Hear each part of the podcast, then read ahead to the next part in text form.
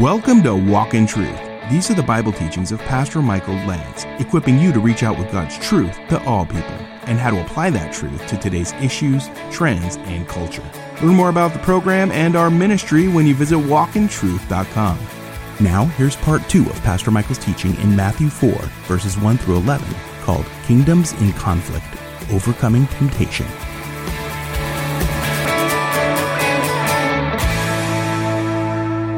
So there is Jesus out into the wilderness. The enemy meets him there. And after he had fasted 40 days, Matthew 4 2, and 40 nights, he then became hungry. Well, I would say, I don't know how many of you have ever taken up a fast, but a fast can certainly bring out all the ugliness in us, right? We can have great intentions. Maybe you've made a declaration. You know what? I'm going to fast. Maybe you made a declaration at the turn of the calendar, that New Year's resolution thing. All right, it's over. I'm fasting sweets for the next 30 days. And then someone has a birthday and there's chocolate cake. You like everything's sanctified by the word of God and prayer, right? Don't make declarations. Just get yourself in trouble, right? And so Jesus is there and he's been fasting. Uh, you know, I think of people talk about fast today and, and maybe fasting from social media. Social media is so addicting, isn't it? Have you ever tried to just put your phone away for an afternoon?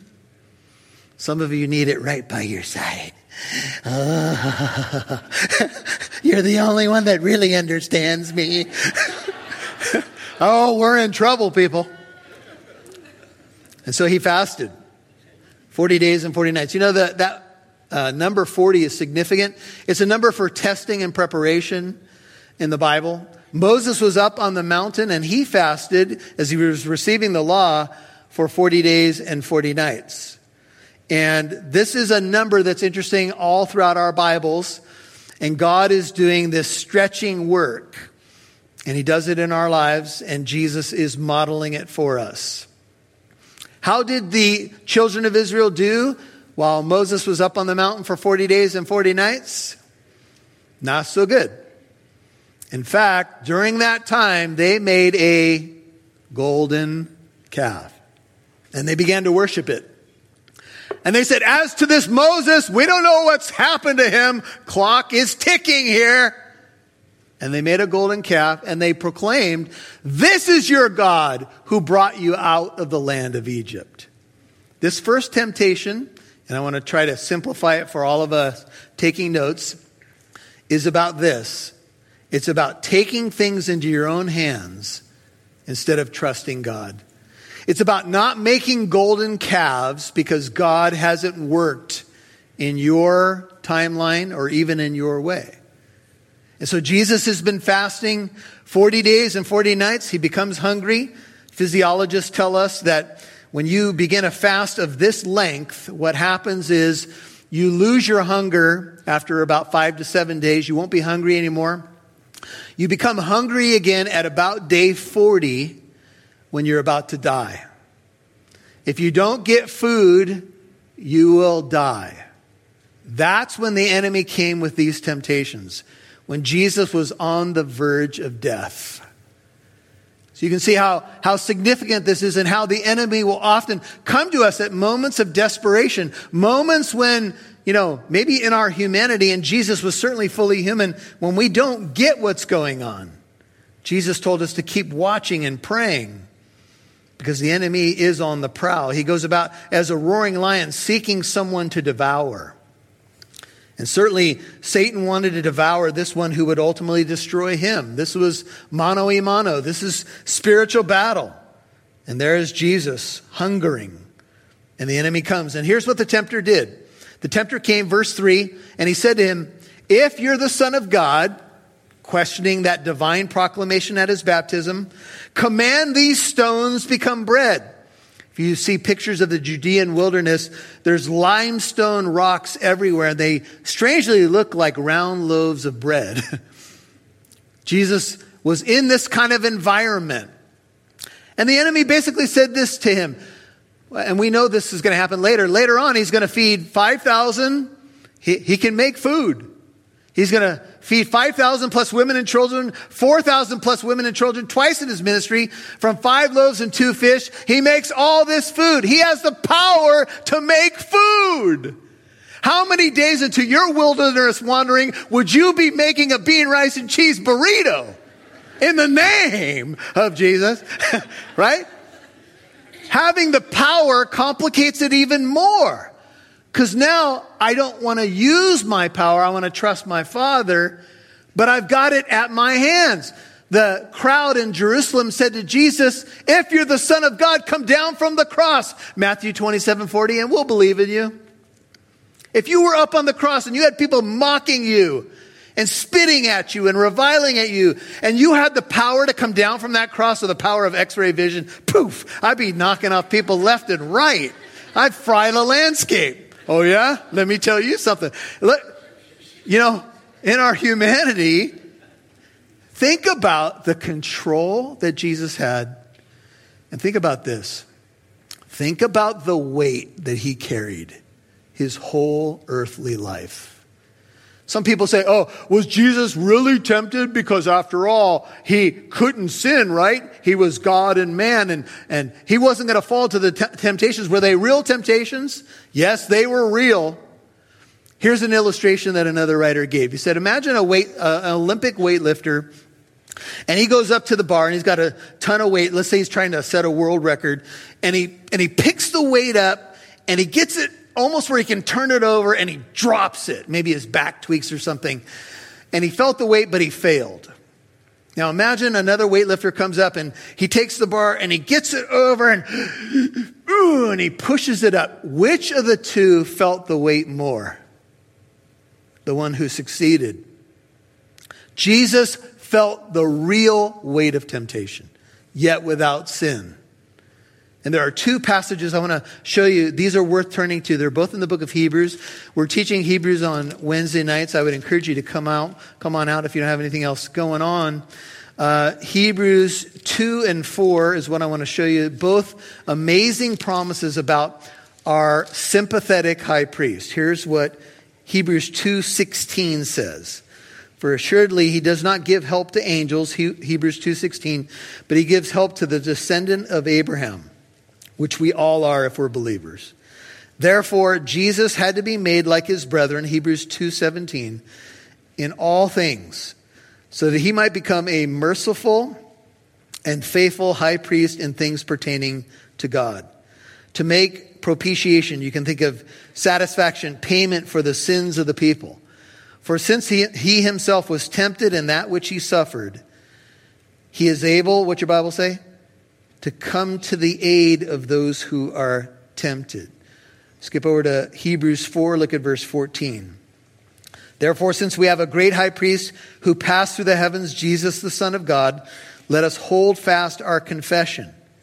For we do not have a high priest who cannot sympathize with our weaknesses, but one who has been tempted in all things as we are, yet without sin. Therefore, in light of this truth, let us draw near with confidence to the throne of grace so that we may receive mercy and find grace to help in time of need. The original language there has this idea of God stabilizing grace in our storms, back to Matthew 4. You may be asking, well, how does God help us in our storms?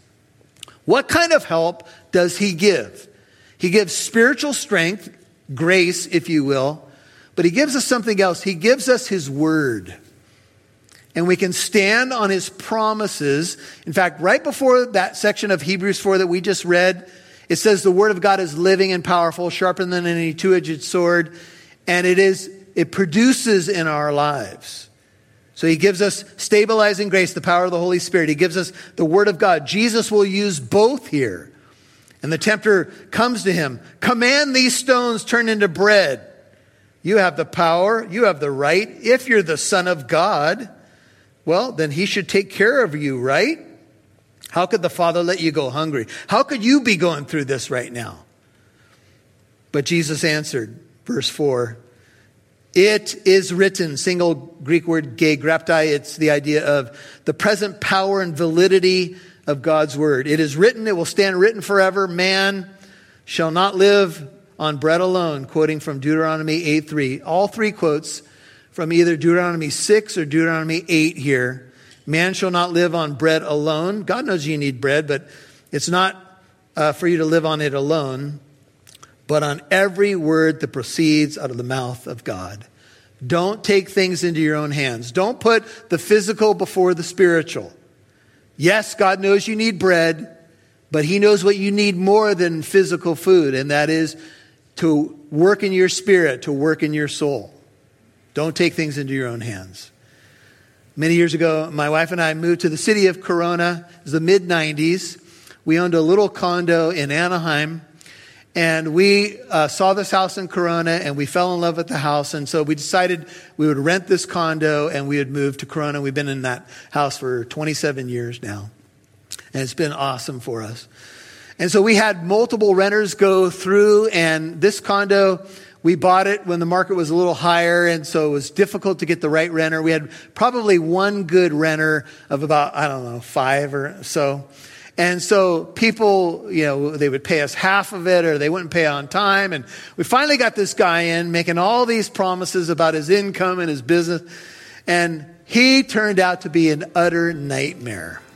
Have you ever seen the movie Pacific Heights with Michael Keaton? It was kind of bordering on that. And time went by, he owed us about $20,000 in back rent. And finally, we sold the condo. It transferred ownership. He had promised to get out by a certain date. And when it transferred to the new owner, he didn't leave. You'll hear more from Pastor Michael in a moment.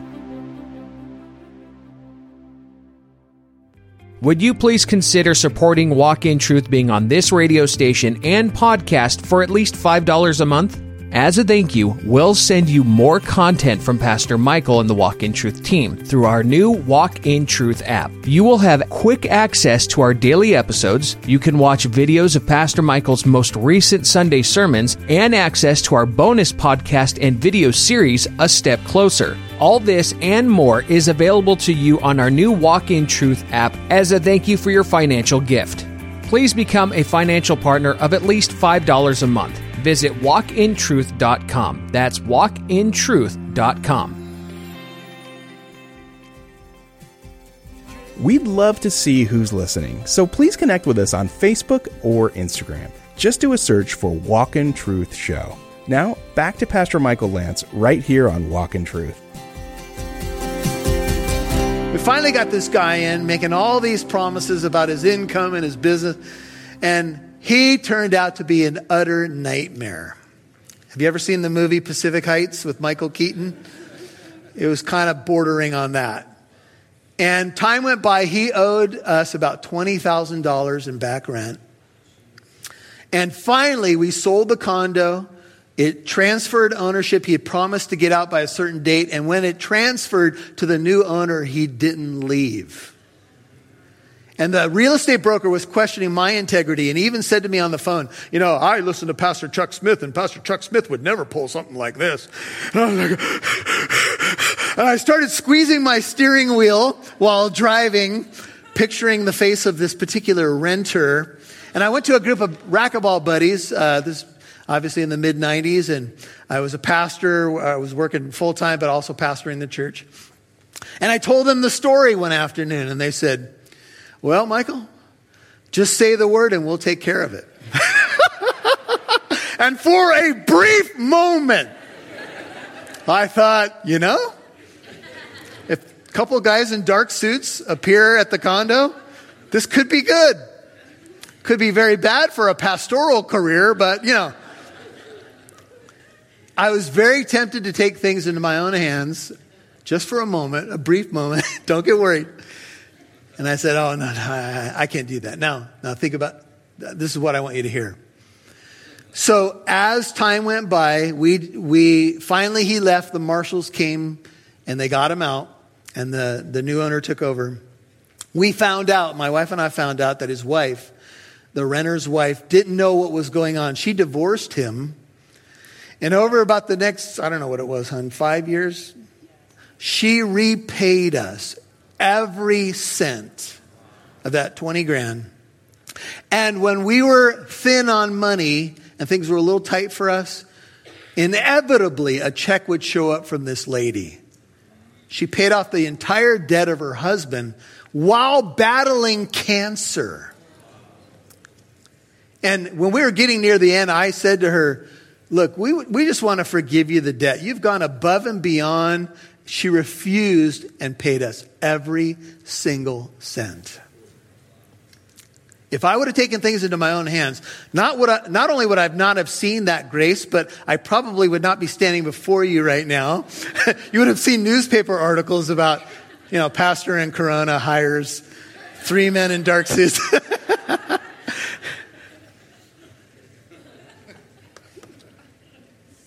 Jesus had the power, but he knew what God was doing in his life, and it was to if you will, stretch him because he was human, perhaps a consideration to prepare him for what was ahead, because God knows what's ahead of us and we don't.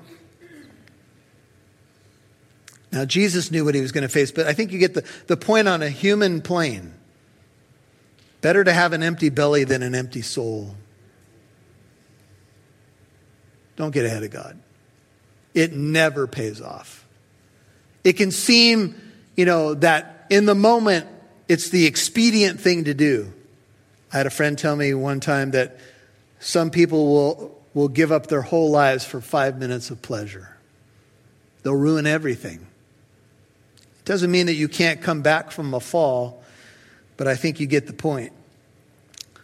Jesus is basically saying, and he will say this later in the Gospel of John My food is to do the will of him who sent me and to accomplish his work. And Jesus uses the sword. Ephesians 6, 16 and 17 talk about pieces of our armor in spiritual battle. And we have a shield of faith which, which, with which we can extinguish all the flaming arrows of the wicked one. We also have a sword of the Spirit, which is the Word of God. And the word for word there in Ephesians 6 17 is not logos, it's rhema. It's a specific word for a specific moment to counter a specific temptation. Every time you get tempted, if you quote John 3:16, that may be wonderful, but it may not apply. For God so loved the world that he gave his only son. Maybe if that's the only verse you know, then quote it. But let's say that you feel anxious. What should you do? Well, the Bible says be anxious for nothing. But in everything, by prayer and supplication with thanksgiving, let your requests be made known to God, and the peace of God, which transcends all understanding, will guard your heart and mind in Christ Jesus. And then it says to begin to think about what is pure, what is good, what is lovely. How good are you and I at using the word in our moments of temptation? It's one thing to know the word of God, it's another thing to use it. Let's say you feel fearful. Well, there's so many scriptures that talk about fear not. There's a scripture that says the Lord has not given us a spirit of fear. 2 Timothy 1 7, but of power, love, and a sound mind. The master swordsman, our king, is showing us how to battle the prince of this world. If he needed to do it, how much more do I need to do it? And I know none of us have arrived in this, but certainly this is a key that we stand on promises and quote the word of God, whether in our soul or out loud or both. Your word have I treasured in my heart that I might not sin against you. We've got to use the word of God. And we've got to know the word of God. And I look at our landscape in the West and I look at churches that have exploded in growth and many of them have followed a model where the pastor will put a single verse on the screen, give scant attention to it. Hopefully it's in context and give you a 20 minute sermonette and send you on your way. That's not what you need, brethren. We need to know the Word of God. We need to know context. We need to memorize Scripture. We need to wipe the dust off our Bibles and get into the Word of God. The best defense is a good offense. Amen? So if your Bible's been put aside, is it any wonder that you're getting pummeled by the enemy? And so the devil next took Jesus into the holy city. This is verse 5, Matthew 4. That would be Jerusalem. Had him stand on the pinnacle of the temple.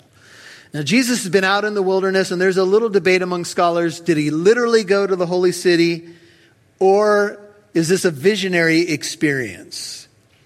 Was he transported in the spirit, if you will? In the book of Ezekiel, Ezekiel ends up in Jerusalem in the spirit, though he's physically in Babylon. I, I think it's a minor point whether or not he was literally on the temple, literally on a high mountain. What high mountain could show you all the kingdoms of the world? That's where the debate lies, right? So, whatever the case may be, he has him stand on the pinnacle of the temple. And he said to him, If you're the Son of God, attacking his identity again, throw yourself down. Two can play at this game, for it is written, says Satan. Did you know that Satan knows Scripture? He quotes Psalm 91 here. He says, For it is written, he will give his angels, his angels charge concerning you to guard you in all your ways, his part that he didn't quote. And on their hands they will bear you up, lest you strike your foot against a stone. Oh, you live by the Bible? Oh, cool. Here's a Bible verse. You've been listening to Kingdoms in Conflict Overcoming Temptation, Part 2 on Walk in Truth. That was Pastor Michael's teaching in Matthew chapter 4, verses 1 through 11. And if you missed any part of today's program, Walk in Truth is always available on Apple Podcast, iHeartRadio, Spotify, and many other podcast apps. Listen for free to Pastor Michael's teachings in more books of the Bible. And would you please tell a friend about Walk in Truth? We hope today's teaching will be a blessing and uplifting to someone you care about.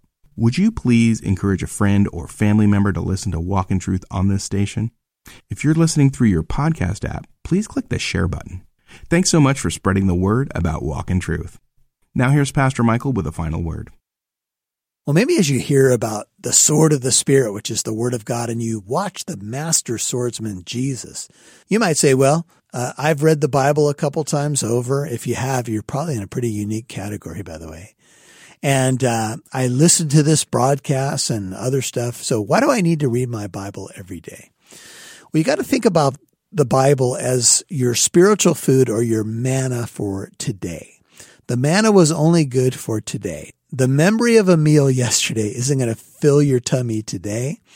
And the memory of a, a Bible study yesterday, although it can be beneficial, you need manna fresh for today. And so I would just say to you, that's why you stay in your Bible. And oftentimes when you read the same passage, if you've read the same passage many times, you'll get another deeper uh, understanding or perhaps another way that you might apply that scripture. That's what the Word of God does. You know, I've been teaching the Bible for over 30 years. I'm amazed at all the new stuff God shows me, the depth of insights that come up, and how I can apply it to my everyday life and even my battles with temptation. And you can do the same. So stay in your Bible, keep your, your sword sharp, as it were, so that you can fight effectively against the schemes of the enemy because he is a schemer. And just when you think you've arrived, that's when you're at your weakest. So make sure you stay in the Word of God. Stay filled up, edified on that Word of grace. It, it's able to build you up and keep you where you need to be. You're listening to Walk in Truth. Hey, if you're new to us, I'm Pastor Michael Lantz, and we've been walking through the incredible Gospel of Matthew. I pray you've been blessed by it. If you want to find out more about the ministry, of Walk in Truth, go to our website, walkintruth.com, and you can find out all you need to know. Also, we have a brand new app. It's the Walk in Truth app. It's available for free on your app store. Just search Walk in Truth and you'll see the pillar. You can download it on your phone and you'll be able to access the daily broadcast. You'll be able to keep up with sermons in the local fellowship where I serve as senior pastor called Living Truth.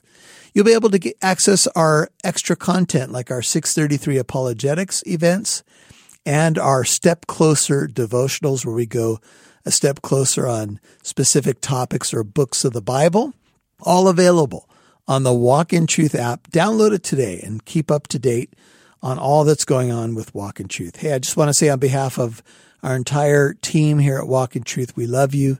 Thank you for your support to our partners, for your prayers, and I pray you have a blessed weekend. You know, we're in a crazy world right now and there's a lot going on. And I pray that we'll stay strong in the Lord and in the strength of his might. Amen. We appreciate our Walk in Truth financial partners. You contribute to our ministry, broadcast, and podcast. As a thank you for your support, we've created the Walk in Truth app. You gotta check it out. It's available in your app store. If you'd like to become a Walk in Truth partner, any amount is appreciated. You can now give on the Walk in Truth app or visit walkintruth.com. And join us Monday for the conclusion of Pastor Michael's teaching in Matthew 4 1 through 11 called Kingdoms in Conflict Overcoming Temptation. I'm Mike Massaro. On behalf of Pastor Michael Lantz and Living Truth Christian Fellowship, thanks for listening to Walk in Truth, equipping you to reach out with God's truth to all people.